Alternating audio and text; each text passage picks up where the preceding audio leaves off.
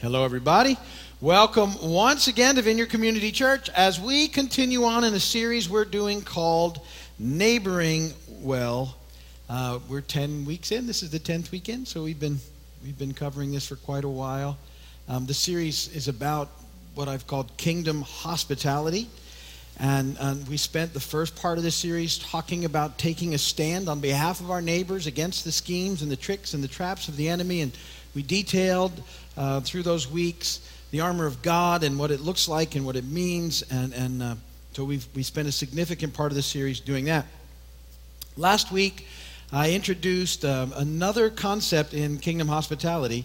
And I said it's really the foundation or the motivation for why um, we would not only stand on behalf of our neighbors and, and, uh, and yet the whole idea of hospitality as it's shown throughout the scripture was, uh, is based on the grace of God, the amazing grace of God.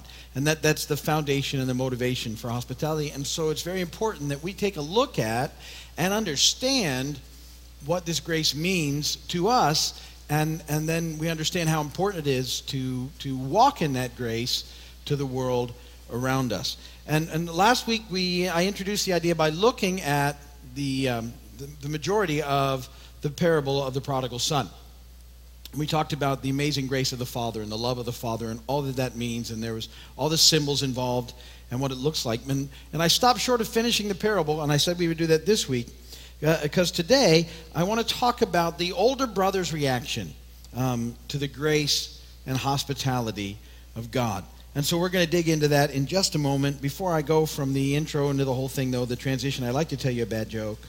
Um, so I thought, do you, do you know the difference? between an auction and seasickness. One is the sale of effects, and the other is the effects of a sale. Not bad. Well, I don't want to leave you on something good. Did you hear about the guy who walked all day and only moved two feet? That was all he had. There's the bad one. So it was, it was all he had. He only moved two feet. All right then. Scripture reading Luke chapter 15, verses 25 through 32. It's the, the rest of the, of the prodigal son. Meanwhile, the older son was in the field, and when he came near the house, he heard music and dancing. So he called one of the servants and asked him what was going on. Your brother has come, he replied, and your father has killed the fattened calf because he has him back safe and sound. The older brother became angry and refused to go in. So the father went out and pleaded with him. But he answered his father, Look, all these years I've been slaving for you and never disobeyed your orders. You never gave me even a young goat so I could celebrate with my friends. But when this son of yours, who has squandered your property with prostitutes, comes home, you kill the fattened calf for him. My son, the father said, You are always with me, and everything I have is yours. But we had to celebrate and be glad because this brother of yours was dead and is alive again he was lost and is found. Blessed be the word of the Lord. So here we have a, a really fascinating turn in this whole parable.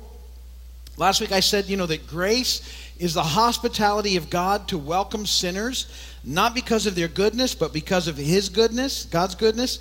And that the ultimate act of hospitality was, was when Jesus died for sinners uh, to make everyone who believes a member of the household of God. And so we, we introduce those ideas and, and, and we see this amazing picture of the grace of God poured out on the prodigal son when he comes home. And, and a celebration is in order and all these things happen. But the older brother, he is not very happy about the grace of God going to this son because he's sort of stayed there and he's worked and he's kind of, he says, well, I've always done what I'm supposed to do. And, you know, there's no party for me. What's going on? I don't get it. I don't like it. I'm not happy about it. And the father, I love the, so this, this father was amazing, the love of the father, because the remember the father went run into the first son. Well, the father goes out to the second son too and says, everything I have is yours. It's, it's all yours. It's not about your having to work and all that. It's all yours. Um, and, and, and yet he had missed the idea and the concept of grace. And I, I just think it's very important for us to talk about this because what happens historically in the church is that we, we understand the grace of God coming into the kingdom, but then we move from grace to works and in, in our process, and we, we then lose sight of what the grace of God is, And, and once we lose sight of the grace of God, we become about rules and we no longer are effective in inviting people into the kingdom of God. We, we actually are causing issues on getting people in. So we, we need to understand this grace of God and, and understand how amazing it is, the grace of God, and how, how amazing it is that He welcomed the son who had walked away back in with you know open arms. So we need to, to keep digging in. So the word grace in the Greek is charis, um, which means well, oftentimes you hear about grace as, as unmerited favor, but it means more than that. It's actually something um, that brings joy, it brings pleasure, it causes us to be thankful. The grace of God in operation does all those things brings joy, brings pleasure, and causes us to be thankful. Certainly, we get that when it's being poured out on us, but, but when we see it being poured out on others, it should have the exact same effect in our lives. That's what the grace of God should do. It should bring us joy and pleasure and make us thankful. And yet the older brother doesn't see it in the scripture reading because he doesn't see the movement of God um, demonstrated by the father to his brother as something that brought him joy. In, in fact, it made him angry and bitter. And, and then, uh, you know, he just, he went defensively on, look at all I do for you. And, and you know, I don't, I don't see it returning. This one who does nothing for you, you welcome with open arms. And so we, we need to talk about this a little bit and explore this feeling because it's very normal and very common. And um, in our own lives, we have to expose it for ourselves so we don't get stuck in it. Because if you get stuck in that spot, you get bitter, and life is not what it should be for you. Like it's the older son should have been experiencing life in a way that he wasn't because he'd gotten this works thing on him. And rather than enjoying all that the father had for him already, which the father's all yours now, he had, he had moved himself into this place of serving but without love, and he'd lost the joy that he should be able to experience in life. And I, I just see it as a big, huge issue in the church. So, the first point, your notes, and the big question that we need to ask is this Are we living for God or for us? Are we living for God or for us? And see, what's supposed to happen is, as believers, as followers of Christ, we are a people of mission. Um, that's all part of, of what happens when we, we come to Christ. We become a people of mission. We have a, we have a purpose. We're, we're, in effect, called to enter a vineyard, labor in a vineyard with others, for others. And this mission, though, has to be a labor of love, not of selfishness. And so we're not to compare um, uh, uh, the amount or length of our labor against others. In our, in our hearts, we're to settle that what we do, we do for Him. And, and so um, there's a great parable about this process that I think is, is perhaps one of the most heart revealing parables in the scripture. And, I, and I, I, love to think about this, and, and your honest reaction to this parable um, is, is just, I think, really enlightens us as to where our hearts are and how we're feeling in the process. And so this parable is in Matthew 20. It's 16 verses. I'm going to read them all, and then we'll talk about it a little bit together. Matthew chapter 20, verses 1 and following. For the kingdom of heaven is like a landowner who went out early in the morning to hire men to work in his vineyard. He agreed to pay them a denarius for the day and sent them into his vineyard. About the third hour, he went out and saw others standing in the marketplace doing nothing. He told them, You also go and work in my vineyard, and I'll pay you whatever's right. So they went. He went out again about the sixth hour and the ninth hour and did the same thing. About the eleventh hour, he went out and found still others standing around. He asked them, Why have you been standing here all day doing nothing? All day long doing nothing? Well, because no one has hired us, the answer. And he said to them, You also go and work in my vineyard. When evening came, the owner of the vineyard said to his foreman, Call the workers and pay them their wages, beginning with the last ones hired and going on to the first. The workers who were hired about the eleventh hour came and each received a denarius. So when those came who were hired first, they expected to receive more. But each one of them also received a denarius. When they received it, they began to grumble against the landowner. These men who were hired last worked only one hour, they said, and you have made them equal to us who have borne the burden of the work in the heat of the day. But he answered one of them, Friend, I'm not being unfair to you. Didn't you agree to work for a denarius? Take your pay and go. I want to give the man who was hired last the same as I gave you. Don't I have the right to do what I want with my own money? Or are you envious because I am generous? So the last will be first and the first will be last. Now, having read that parable, point A under number one is this: How does that parable make you feel? If you're if you're as honest as you can be with yourself, when you read that parable, how does it make you feel? And and well, I would submit to you that that So I can't tell you how you feel. I can tell you how it makes me feel, and I've studied this a lot. To me, with, a, with all the balance of everything, and I'll get to where I'm going, but my, my initial reaction to that parable is it just doesn't seem fair to the people who worked all day that the people who worked an hour get paid the same. It doesn't seem right. I think in most of us, it makes us all kind of go, well, it's not right.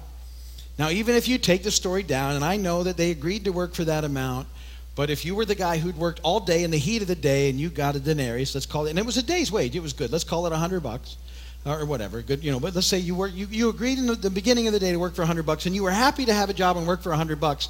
And some guy shows up at the end and works for an hour, sort of doing the cleanup when you've worked all day, and he gets 100 bucks too. Uh, your your part of you is not going to be okay. I mean, don't do you struggle with that? I do. I honestly think that's not right. That does not seem okay, in, in you know in in all sorts of ways. But here's the big question, and why I think it's so, re, so revealing. So, little letter B is this. So, that's what you think, or uh, what I think. B is what do you think Jesus' reaction would be to this process?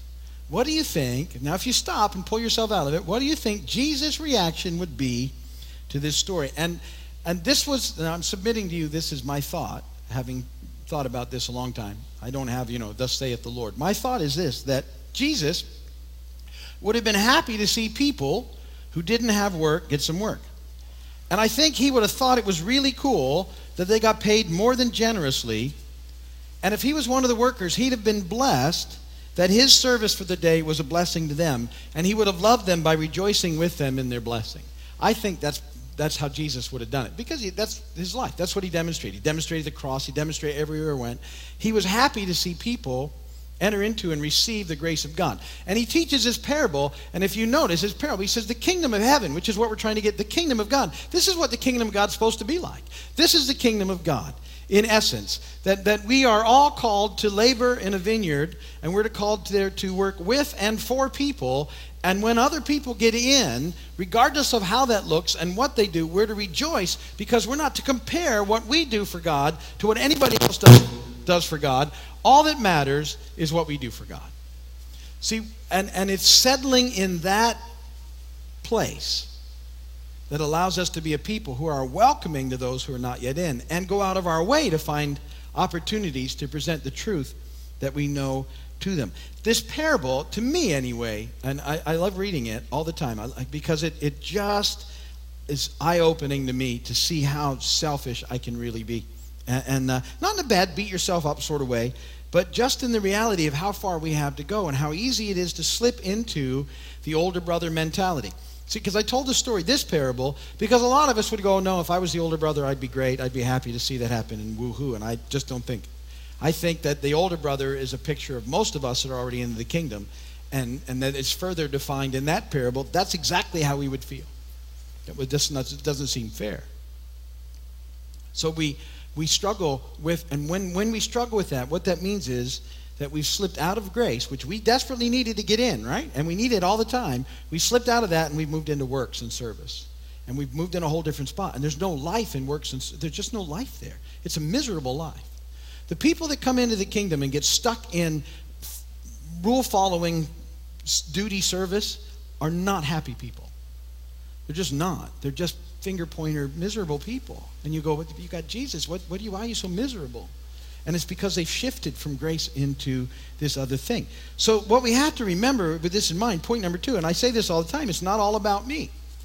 It's not all about me. Anytime I say it's not all about me, I want to caveat that with, and write this next to that, it is some about me. You need to hang on to that. It's not bad that it's some about you, it's just not all about you.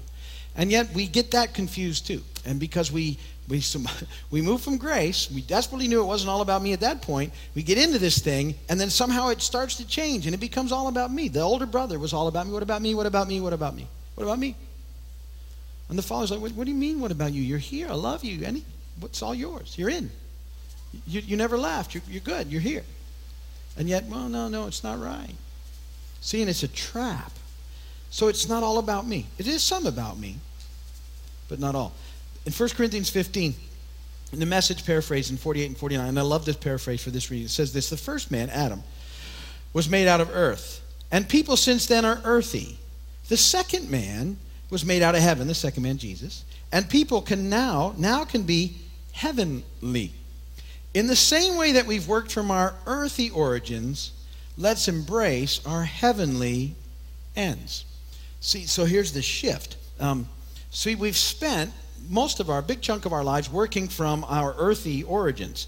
And so in our earthy origins, we've exalted at sin. Uh, we've excelled at sin, pardon me. We excelled at selfishness. We excelled at contempt, both self contempt and other centered contempt. We've, we approach life from an old, dead way of thinking.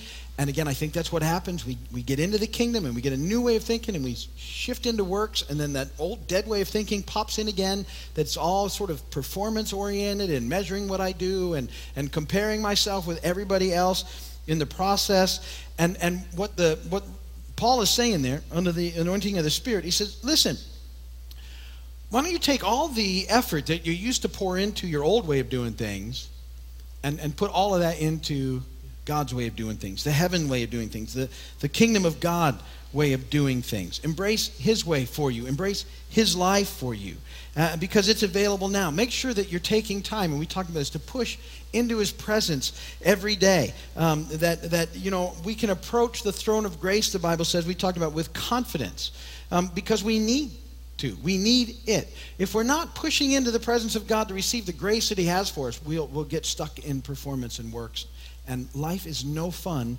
from that perspective. And so, so we can go into the throne room of God to get the grace we need, not because we deserve it, but because He's made a way for us to do that. And, and I think, you know, the reality, and that's why I, I wanted to teach, the reality of how easy we move into this other process, this works thing, this, this uh, lack of grace, um, the reality of how quickly we move there should help you to realize how desperate you are for his presence in your life. And and because I don't if you, when you're desperate for his presence and you're spending time with him, you get how desperate you need the grace. And it's then it's less likely to be, you know, well this is what I've done for you, this is what I've done for you, this is what I've done for you. And it's just like, Lord, um, you know what, it, it, everything is is for you, but but not I don't expect to earn anything out of it. It's just because I love you. And Lord, whatever you need from me. And see, that's the process. and, and so life for us really takes shape when we when we realize how desperate we are for the his throne room perspective. And that only comes from spending time with him and, and pushing into his presence. Again not because we deserve it but the realization of how desperate we are for grace in our own lives keeps us in a spot that's very helpful and, and, and, and allows us then to begin life to live the way we're supposed to. See don't point three is this don't miss don't miss the grace of god because I think that's what happens. We miss the grace of God. And in Hebrews 12 15, the writer says this See to it that no one misses the grace of God, and that no bitter root grows up to cause trouble and defile many. And, and I, I, believe that that is this whole thing here. If I don't rest in God's grace, I become bitter. And then my life actually has a negative impact on the people around me. Instead of helping people into the kingdom, helping people experience life, if I allow myself to get stuck like the older brother or, or the, the workers in the, in the vineyard that have been there a long time, if I get in that mind frame, I actually begin to have a negative impact on the lives of people around me um, eh, because I, I'm bitter. And, and you can tell when people are bitter. It just, there's nothing, they're, they're missing something that they desperately need to have. And they, they get stuck in all the rules and, and you know well people aren't acting the way they're supposed to. See, you, people let's let's settle that. People don't act the way they're supposed to. I don't act the way i'm supposed to. Let's just you know you know what i mean? I don't. I, I whenever i put expectations on people i think how unfair that is because i can't even live up to my own expectations. Apart from the grace of god i got nothing. I have nothing to offer. But with the grace of God, in the grace of God, understanding my desperate need for the grace of God, that's where life begins to make a difference. And, and I don't want to be bitter. I don't want to get all this is what I do and this is that and this is that I, because there's no life there. Life is found in living in and staying in the grace of God. And, and, and so, you know, I love that. See to it that no one misses the grace of God, including you. Don't miss it for yourself, let alone introducing other people to God's amazing grace. Make sure you're walking in it. Make sure you understand your need for it. Make sure you're pressing into the presence of God because you desperately need His grace or you can't survive. Because life apart from it's not life at all. So God has given us this amazing grace, and we have responded to it. Make sure you hear this. We've responded to it ahead of the rest, not instead of the rest. Sometimes we start thinking that, that but we've just responded to this message of good news ahead of the rest uh, and, and not instead of the rest. And that, that we're to live this thing out in a way that impacts the rest so that they can come in to know the grace of God as well. Because his heart, the heart of God is that everyone would experience his grace and, and receive the offer he made available to them at the cross so that they can become a part of his family forever. That's the heart of God. That's why he went to the lengths that he went to. And so we sort of have this thing where we can participate in God's grace or we can choose not to. And it's, it's, it's the story of these parables. We can become like the older brother and miss the heart of God. We can become like the workers in the field who can't rejoice with those who came in later because we're comparing our efforts to theirs. Or we can decide that we'll participate. We'll be a people of mission and participate in God's grace. And when we do, real life is found. We experience the life that God intended us to in that process.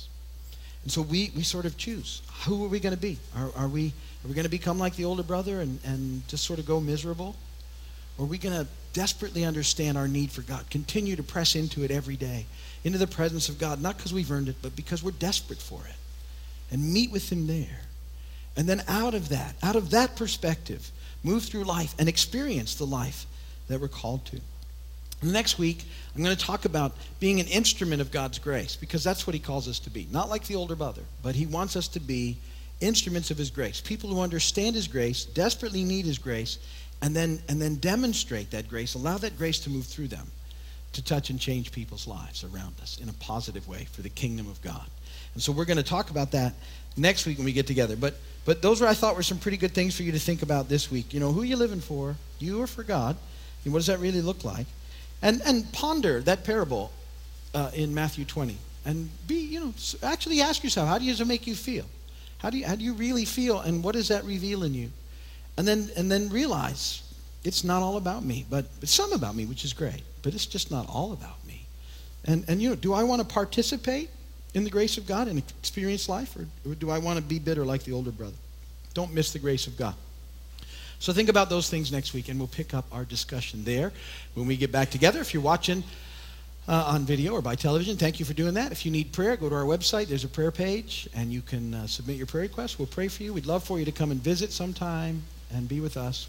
We, are here all weekend, pretty much. So, uh, so come and see us. But that's it for today.